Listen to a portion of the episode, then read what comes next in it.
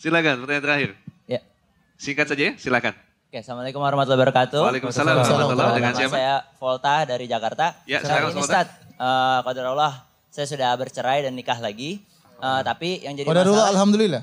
Alhamdulillah. Alhamdulillah, Alhamdulillah ya. Nah, tapi yang jadi masalah eh, mantan istri saya itu selalu eh, eh, menebarkan fitnah kepada saya, saya dan istri baru saya. Saya berusaha untuk bersabar sehingga sampai pada titik akhirnya dia mencela karena istri baru saya bercadar.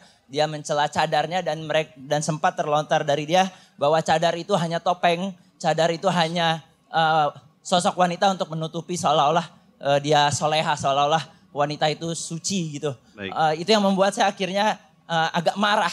Bukan marah karena menghina istri saya, tapi meng- menghinakan sunnah gitu ya. Baik. Eh, tapi bagaimana saya harus bersikap Ustaz? Syukran jazakallah khair. Wah, Assalamualaikum warahmatullahi wabarakatuh. Waalaikumsalam warahmatullahi wabarakatuh. Syukran ahi, Allah. Masya Allah. Jadi bekas istri-istri antum melakukan kemungkaran.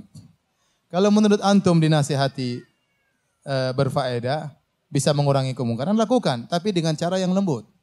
Jangan antum marah-marah. Antum nasihat dengan baik. Ya, dengan baik. Ini adalah sunnah Nabi. Tidak boleh nuduh niat orang. Orang pakai cadar baik nggak baik bukan urusan kita. Dia memakai syariat Rasulullah ya kita alhamdulillah senang. Adapun dia bertopeng itu bukan urusan kita, urusan masalah hati. Nabi tidak tahu isi hati orang-orang munafik dahulu. Kata Allah Subhanahu wa taala, "Wa mimman haulakum minal a'rabi munafiquna wa min ahlil madinati maradu 'ala nifaqi. La ta'lamuhum nahnu na'lamuhum."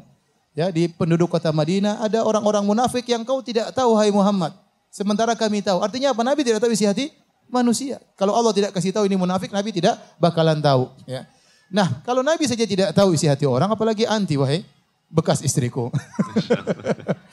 Nasihat baik-baik, tapi kalau menurut Anda dinasihat ini semakin menjadi-jadi, nggak usah digubris. Sudah ente peluk istri ente aja yang baru, yang rumah lupakan aja, nggak usah digubris. Putuskan semua, telepon, jangan sampai dia kontak antum, Facebooknya dimatikan, diblokir. Itu lebih aman.